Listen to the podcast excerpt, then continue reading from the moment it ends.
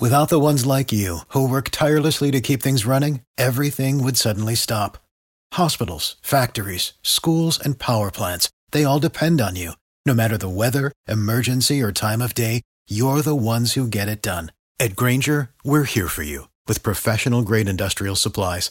Count on real time product availability and fast delivery. Call clickgrainger.com or just stop by. Grainger for the ones who get it done. Passion, drive, and patience. The formula for winning championships is also what keeps your ride or die alive. eBay Motors has everything you need to maintain your vehicle and level it up to peak performance. Superchargers, roof racks, exhaust kits, LED headlights, and more. Whether you're into speed, power, or style, eBay Motors has you covered.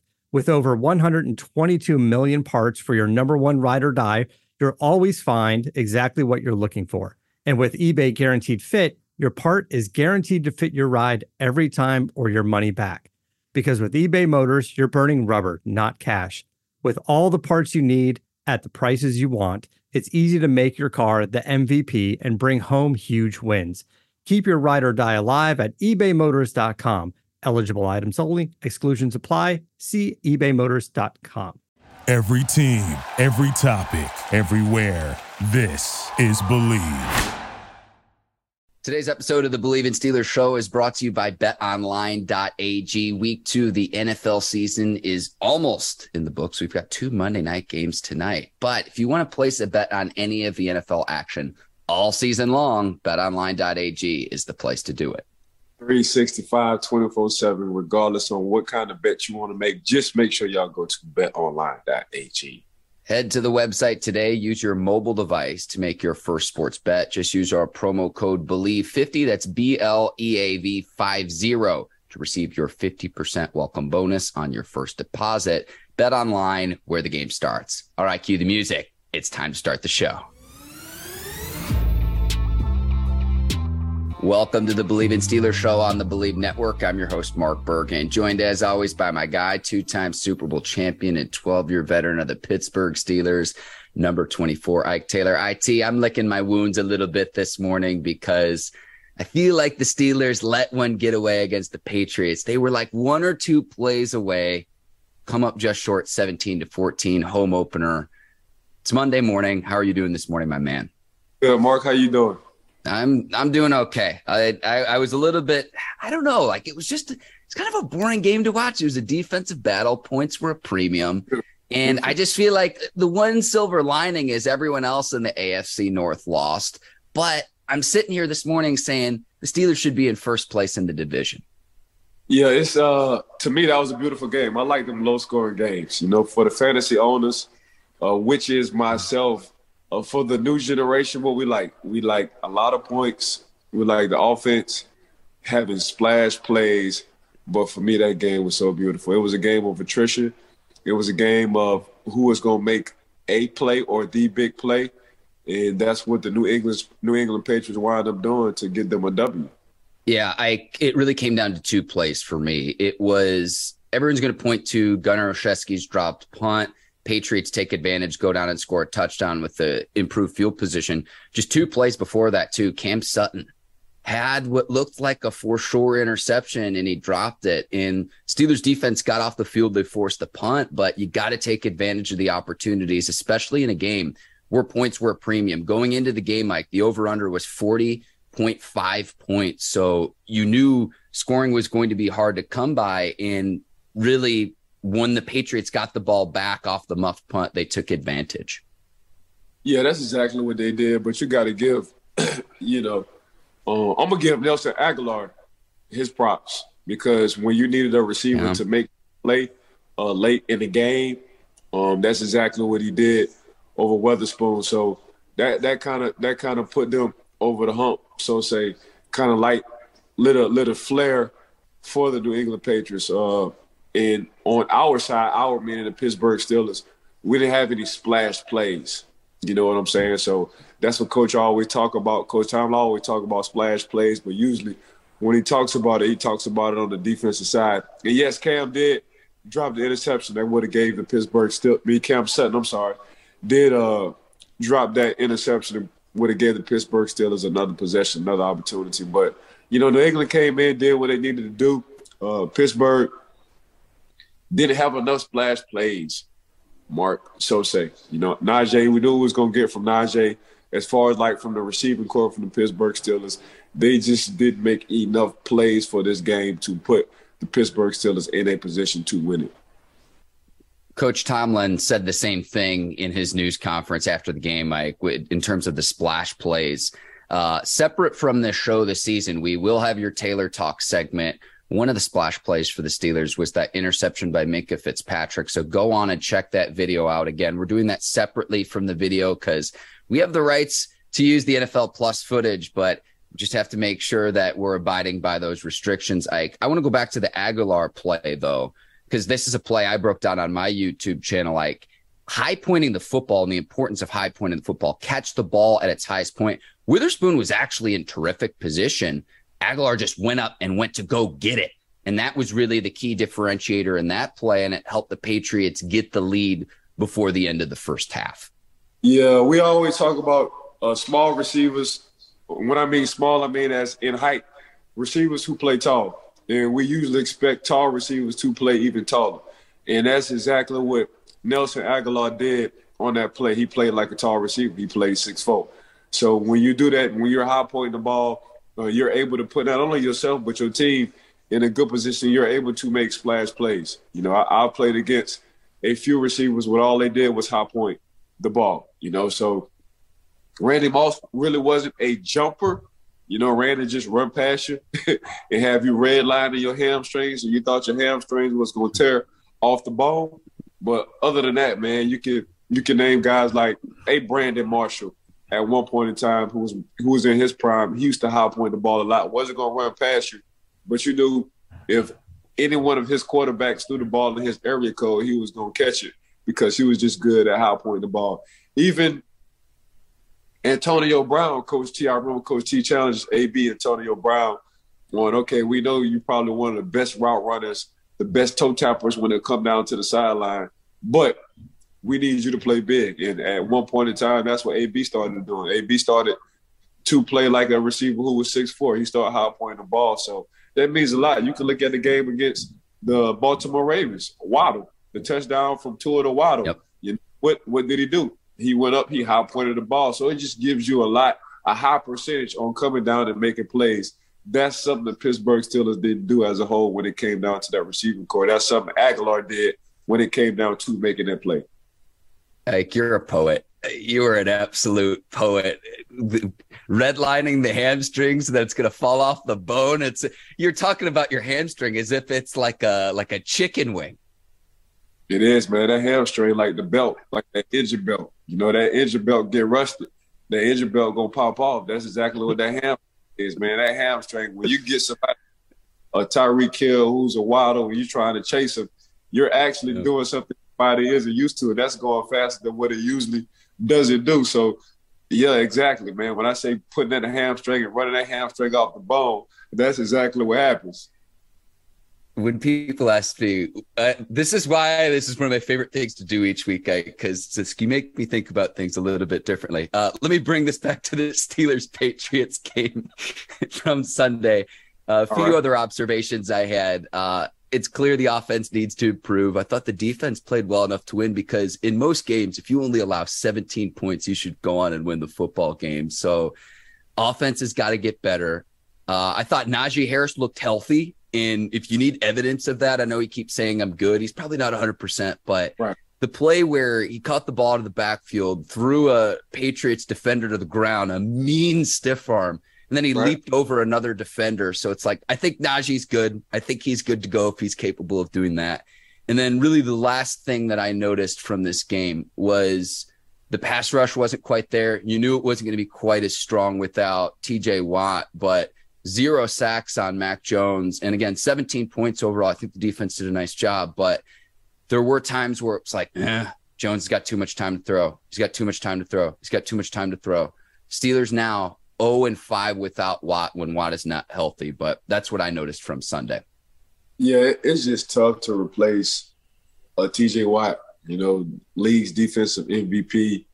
Uh, was on the verge last year of breaking uh, breaking the sack record. It's, it's just hard to replace that.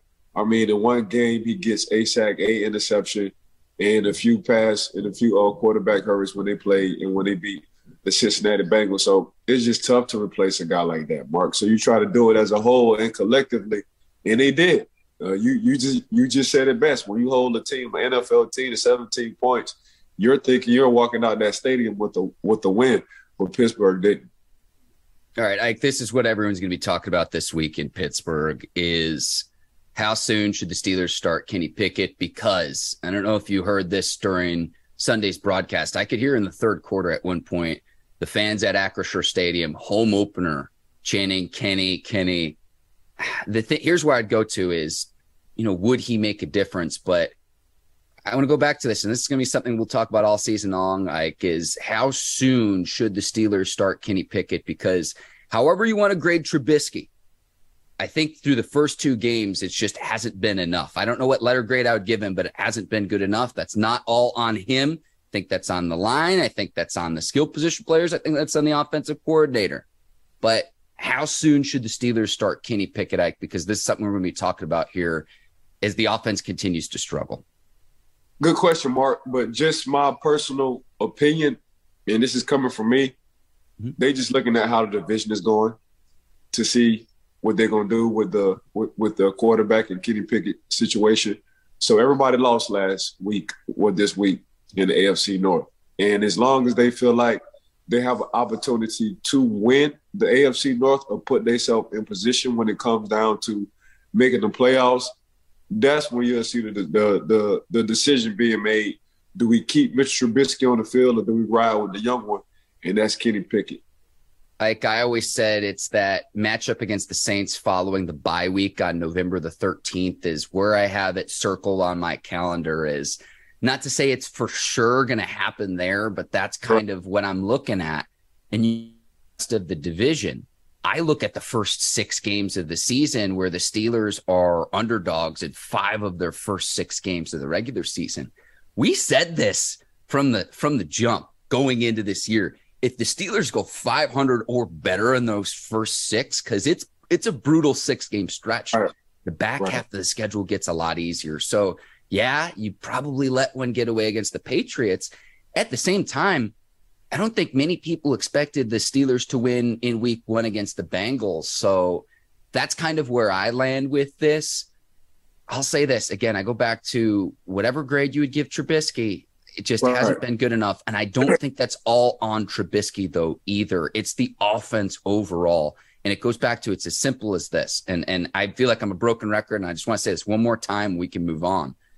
If your defense only lost 17 points in a football game in the NFL, in 2022, you should win that game. And it's it's that simple like. Yeah, it it is. It's it's it's simple to say, but it's it's it's hard to do, Mark.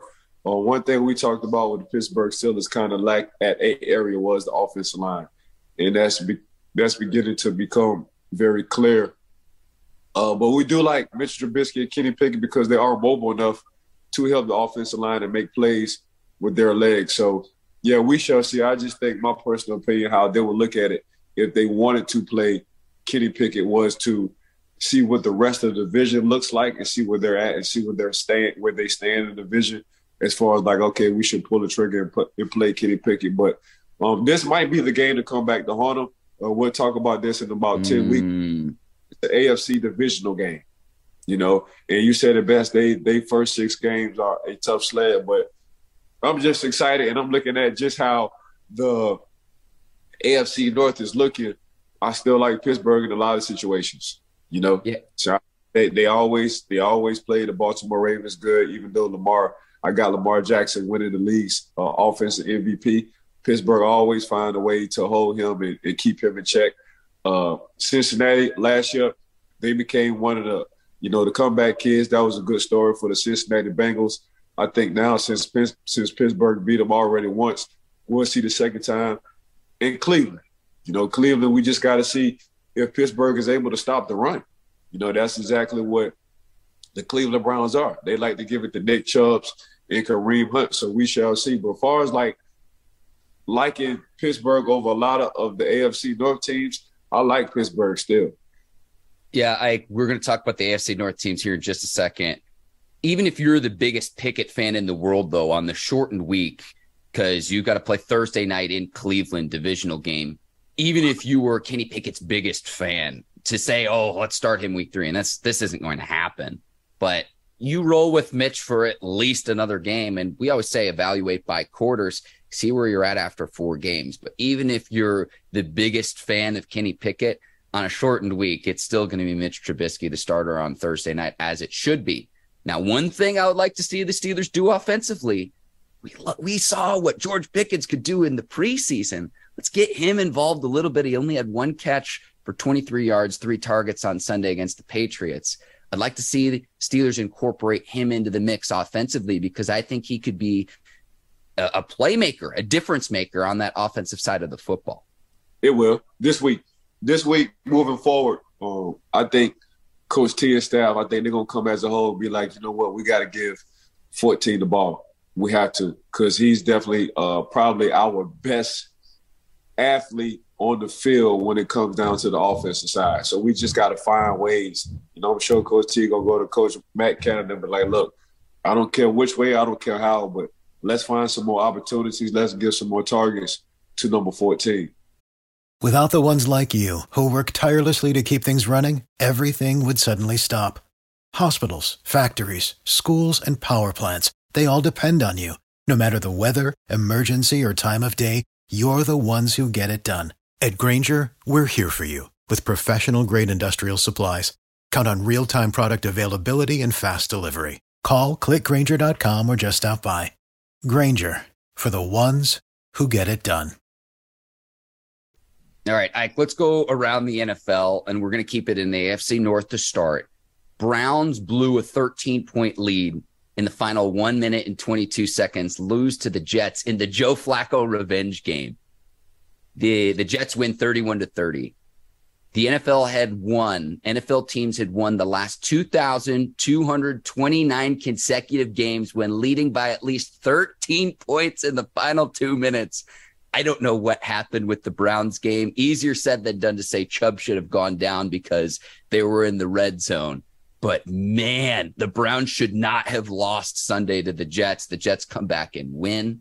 Uh, and that might have not have been the craziest game on Sunday. It was a weird Sunday in week two of the NFL season. I remember Coach LeBeau used to say, I always find a way. You know, the, the game doesn't end till it's 4 0 sitting on the clock. You know, as long as the clock is ticking, we all got opportunity. And that's exactly how the New York Jets was thinking. You know, as long as we got some kind of time on the clock, man, we can find a way to win this game. And that's just what it was. You know, uh, the Cleveland Browns found a way to lose it and the New York Jets found a way to win it. You know, so Joe Flacco, he's just used to the AFC. He's used to the AFC North. So nothing really gets to Flacco so say unless you put a lot of pressure on him consistently. So for you know the New York Jets to the to to have a hostile environment and Flacco not being as mobile as he once was to come out with the W and put up 31 points is very impressive because when you just look at on paper who has a good defense and offer names and offer Pro Bowlers and offer first rounders, you'd think for sure the the the Cleveland Browns defense would have been more stout than what they was. I'm with you there, Ike. And we're still like three weeks away from a full moon. But Correct. this is how rare Sunday was. I'm going to give you a stat here that it blew my mind. The last time the Lions, the Jets, and the Jags won on the same day December 11th, 2011. Ike, you were still playing in the league. Well, that was, that was a while ago. You know, tell you what, what that was for me, that was 11 years ago. Yep. I was way, I was way more handsome 11 years ago when it came down to that. So, yeah, time, time does fly. That was a long time, but yeah, um, the teams you just named, I'm sure they, they, a lot of, a lot of people had them in the losing bracket, but they found the way to win. What was interesting to me was seeing the score for the Jacksonville Jaguars. I was like, holy, you know what I'm saying? But you know, they they find it, they finding a way to win. You know, that's another team that got a lot of first rounders on their roster as well.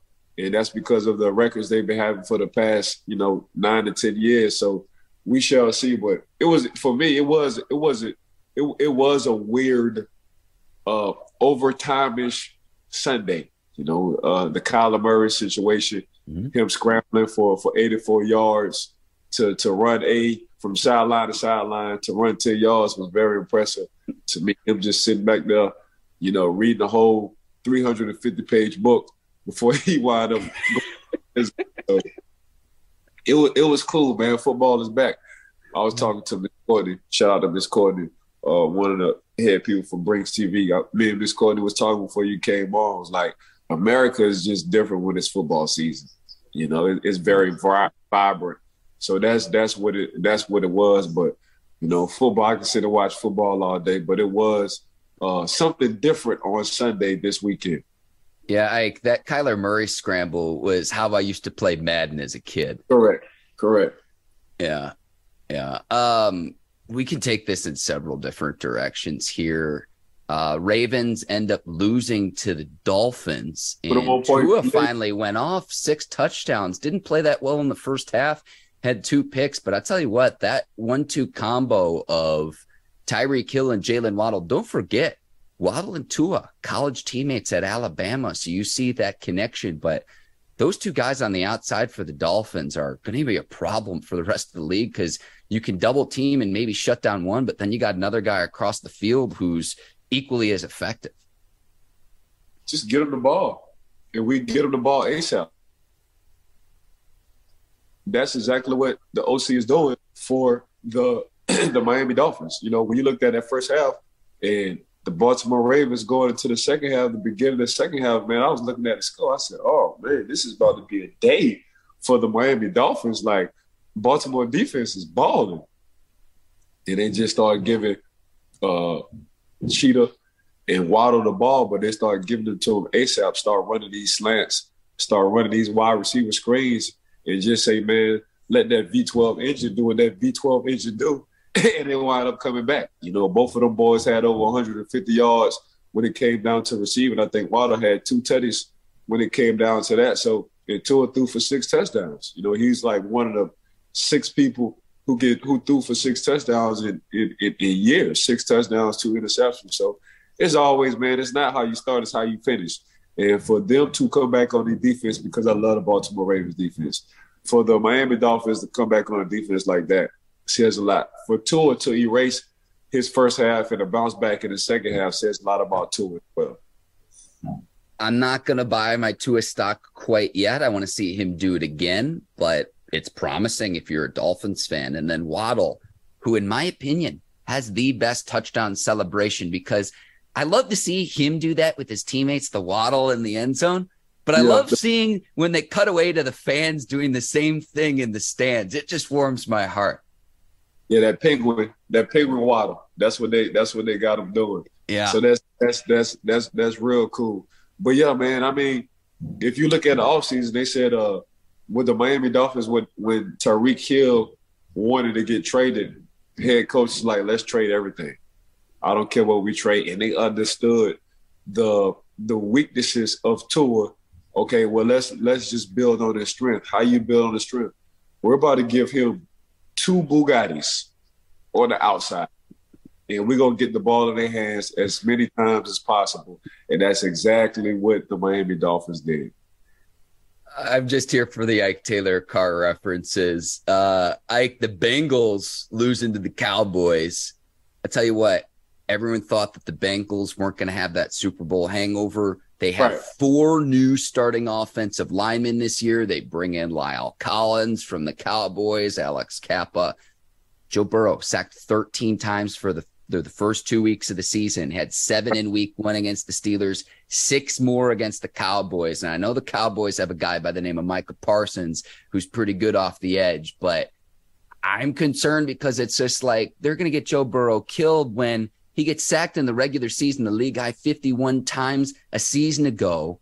When the year before his rookie year, he goes out with an ACL injury. And it's just like, I thought this was the problem that the Bengals were going to address this offseason. And right. I think it shows you one thing, Ike. You can bring in Pro Bowl caliber players, all pro caliber players, but the continuity and learning to play with your teammates, I think that is something that is on display here with this Bengals offensive line. Maybe they'll get better as the weeks go along and they develop that continuity. But through two, the first two weeks of the season, Burrow taking 13 sacks. So the Bengals starting out 0 2, I don't think is anything anyone expected. I still think that they could turn things around given how potent their offense is, but I would be I would be very concerned if I were a Bengals fan. Yeah, I guess they got the wrong address because they haven't been addressing nothing. We thought in the offseason they'll address they addressed the offensive line, but obviously the offensive line isn't clicking like how it should. Or you can look at it like this, Mark.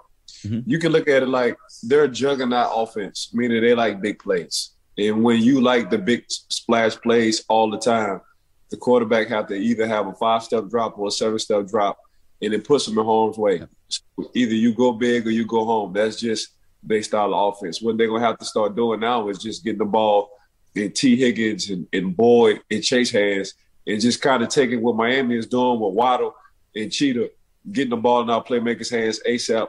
Let's take some of the pressure off the offensive line and and let's not get our quarterback hit, hit 13 times, me sacked 13 times in two games. So they, I think they would have to mix a little bit more of that into it instead of always looking for that big play. And that's what I think the problem is for the for the Cincinnati Bengals, man. They just they just always looking for the big play. You got to pick and choose when you want to have a big play. It kind of have to be on the rhythm. You know, you got to get a feel for the game. So once once the Cincinnati Bengals incorporate that into their system, they'll be fine. But if they don't, you know, um, hate to say it, but you know, Joe Burrow won't be lasting long if they just always always wants that big play that comes from 12 years of NFL experience, Ike. And this is where I'm going to flex your credentials because you've seen it all in the league.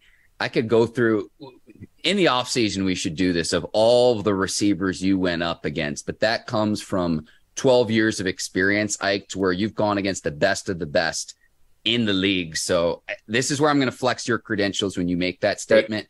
It makes heck of a lot of sense to me in terms of let's get the ball out of Burrow's hands and keep our prized possession healthy because I think we're still all in on Joe Burrow being one of the NFL's best quarterbacks, but you got to keep him healthy and you got to keep him upright. And maybe some of this is on Burrow too, to where if he wants to take all the time in the world to get that big play, to say, hey, you know, sometimes you got to live to see another down. And sometimes, you know, you want the check down to where, you know, you make it a third and a manage- manageable instead of wanting the home run play on every single play. But something's got to get right. And through two weeks, like I said, I don't think anyone expected the, the Bengals to be 0 2 to start this season. Yeah, especially going into Dallas and you got Cooper, Cooper Rush, you know, as a quarterback. Nobody probably would have thought that, especially no, no. Uh, how with Dak out. Especially how the Pittsburgh Steelers beat the Cincinnati Bengals. You thought for sure the Cincinnati Bengals would come out with the hell on fire.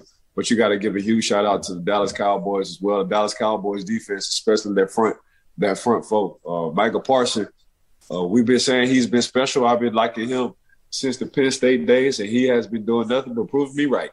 That's all he's doing. uh, when it comes down to that, and that Dallas defense, they did exactly what they needed to do to get to Joe Burrow, um, to have hurries, and to sack him as well. It's just Joe and company now. They have to find a way uh, or or simmer down a little bit on the big plays all the time. All right, a few more observations to get through, and we can wrap. A few more. Okay. Trey Lance likely out for the season. You never like to see the cart come out, and that to me is right. like, oh man, this is a serious injury. The 49ers, though, hanging on to Jimmy G. He's been like the NFL's best backup quarterback, and I credit the 49ers to say, we're going to keep him around in case the worst happens because if you don't get a fair return for a trade, if they would have gotten rid of Jimmy G, I looked up who the 49ers other quarterbacks are. Brock Purdy, who's in his first season, quarterback out of Iowa State, Nate Sudfeld. You'd much rather have Jimmy G because even despite Jimmy G's limitations, and they go to the NFC championship game a year ago, he was, remember, he was playing hurt with a shoulder injury all last season. And if not for an overthrow in the Super Bowl against the Chiefs, like we might think about Jimmy G a whole lot different than we do now. and they hang on to Jimmy G and look, 49ers are sitting pretty. I want to say one other thing too, Ike, and I want to make sure I bring this up because someone's going to say it today on Monday. Hindsight's 2020 to say, why weren't the 49ers trying to protect Lance? Why are they running the ball? If that's an element of his game in the modern NFL in 2022, if you have a quarterback with wheels, you have to keep defenses honest and force them to play 11 on 11. So I'm not even going to go there and criticize the 49ers to say, oh, well, they shouldn't have been running the football because that's an element of Trey Lance's game. But 49ers are still in decent shape because they've got Jimmy G who can now step in and we'll see how far he can take this 49ers team. Yeah, I mean the 49ers, you know what they want to do. They want to play smash smash mouth football. And Jimmy G, he's just one of the guys. You know, you can tell by the energy. You can tell by the chest around throws he makes. You can tell by the first downs they pick up. What everybody doing when it comes down to Jimmy G. They high five and they chest bumping and they, and they smiling. And that's been a good thing. That's been a good trait of Jimmy G, man. Jimmy G has always been one of the boys. You know, it's hard for the quarterback. You know, quarterbacks, they got to walk a little different. They got to talk a little different because they're the CEOs. It's a lot of pressure on the quarterbacks. But when you just one of the guys and you one of the boys, man, you understand the playoffs. You understand of, of, of, getting to the Super Bowls. You understand of being behind the Tom Brady's. You just take on some of them, them characteristics, characteristics. And that's exactly what Jimmy G has done. And you give him a good defense and you give him Wilson Jr. sitting in the backfield. Kiddos haven't been – playing yet. Soon he's coming back. You got Juszczyk. You just got a variety. You got Deebo Samuels, a, a. He's becoming his own when it comes down to the wide receiver position. So yeah, he he has guys. You know, this is a tough team. They're even tougher with Jimmy G. You know, and you want to talk about a heck of an insurance policy on keeping Jimmy G and, and, and deducting some of his salary, but keeping him because just in case, that was the best move in the offseason uh, a team could have done. Um, I think the San Francisco 49ers was very smart on doing that, but just looking at the sideline and seeing how guys celebrate, they feel like they always have a chance and always have hope with Jimmy G on the field. Uh, when it comes down to making business decisions, and we're going to start Trey over Jimmy, as a football player, when you're on the field, you just got to roll with the punches, and you got to, you know, you got to do what's best for your team and your teammates. They had to ride with Trey, but uh, Trey wound up breaking his ankle. I think they say he out for the season. But uh, Jimmy G, man, the best chance the 49ers I thought always had was Jimmy G. Wow. Wow. And I, I would say this, like, I would probably not that far, but I would say definitely, in my opinion, the NFL's best backup if, you know, God forbid the worst happens. And that happens Sunday with Trey Lance. And I'm telling you right now, someone's going to say it is why were the 49ers running him in this way? I'm sorry, like go back to the 1990s if that's your notion, because gone are the days of your traditional in the pocket classic big quarterback. If you have a quarterback that can move a little bit, and I'm not expecting every quarterback to be Lamar right. Jackson, right. but you keep a defense honest. So I, I'm not even going to go there. Someone's going to say it today. I'm just telling you this right now, but in my opinion, that's just a it's just stupid thinking because could happen to any player at any given play. So I'll leave it at that. I final thought I had from Sunday's action. Seen it before, we'll see it again. Aaron Rodgers, the Green Bay Packers, just owning my beloved Chicago Bears yet again Sunday night football. And it's just the same narrative. Like I guess my only request is like, let's put this at a 1 p.m. Eastern kickoff time. I don't need to see this in prime time for the world to see, but uh, the Bears hung early on. I think the Packers are a heck of a lot more talented than the Bears, but oh, man, it's just rinse and repeat. Aaron Rodgers, Green Bay, just owning Chicago. And uh, we saw that yet again on Sunday night. And I tell you what, too, those two running backs the Packers have, Dillon and Aaron Jones, a scary combination. Like, good luck tackling those guys because they were they were everywhere on Sunday night. Well, Aaron Jones was in the zone. You know, when you want to talk about a slippery running back, that's Aaron Jones. When you want to talk about making moves in the phone booth, that's Aaron Jones. When you want to talk about running hard despite his size, Aaron Jones run like he's 250, like he's Corey Dillon. You know, Corey Dillon is a is a is a is a pretty big human being when it comes down to the running back, and he does run hard. But if you just watch that game last night, man, I've always been a fan of Aaron Jones. You know, Aaron Jones yep. is not big in stature, but he runs big and he has a big character. So he was the hot head last night. Now, when it came down to closing down the game, let's put that big baby back there in Corey Dillon. Let's just let him run over people, get them tough yards. And that's exactly what uh, the Green Bay Packers did. But just just for V Mark – the Chicago Bears had the opportunity. They mm-hmm. just didn't capitalize on any of their opportunities. The defense played lights out for the most part. When it comes down to Justin Fields, he has to find a way instead of scrambling and running backwards. He got to start scrambling and running forward. It's a few times where there was like in, in second and threes, the second and fives, he wind up scrambling. Now it's third and thirteen. So you always put your offensive coordinator in a bad position on play calling because the defense, that's a win. That's a high opportunity for the defense to win. So we shall see. At the same time, they got to wind up finding a, a, big, a big deep play wide receiver as well. When it came down to Tom Montgomery co- company with that running game, they got a running game going. Yep. You know, let's not let's not discredit that. So they just got to find exactly how they need to use Justin Fields. I'm with you there and get him some help with the skill position players because they got Mooney, but other than that, it's just like it. It's a young team. There, it's an unproven team, and I think Fields has shown flashes. Like I'm with you there, but yep. he can't throw the ball to himself. is essentially what I'm trying to say.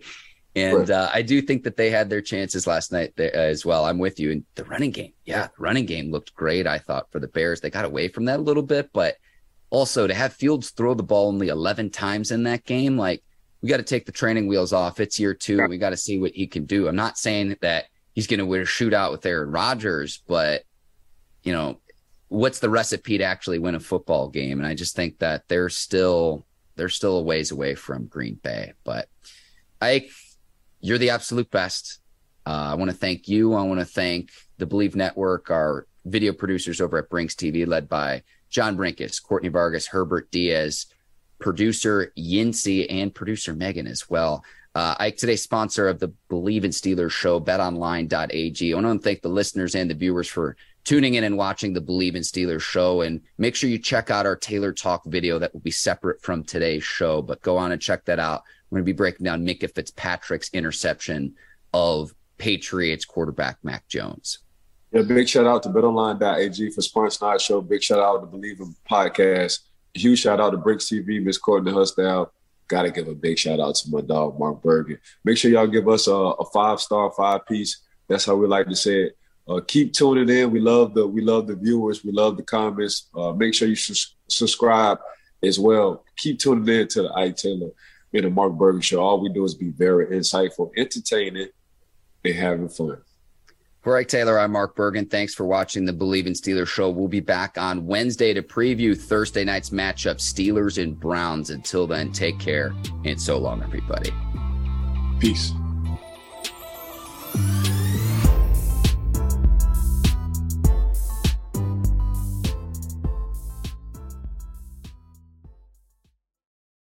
Without the ones like you, who work tirelessly to keep things running, everything would suddenly stop Hospitals, factories, schools, and power plants, they all depend on you.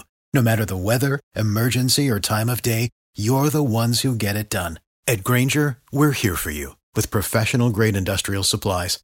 Count on real time product availability and fast delivery. Call clickgrainger.com or just stop by. Grainger for the ones who get it done.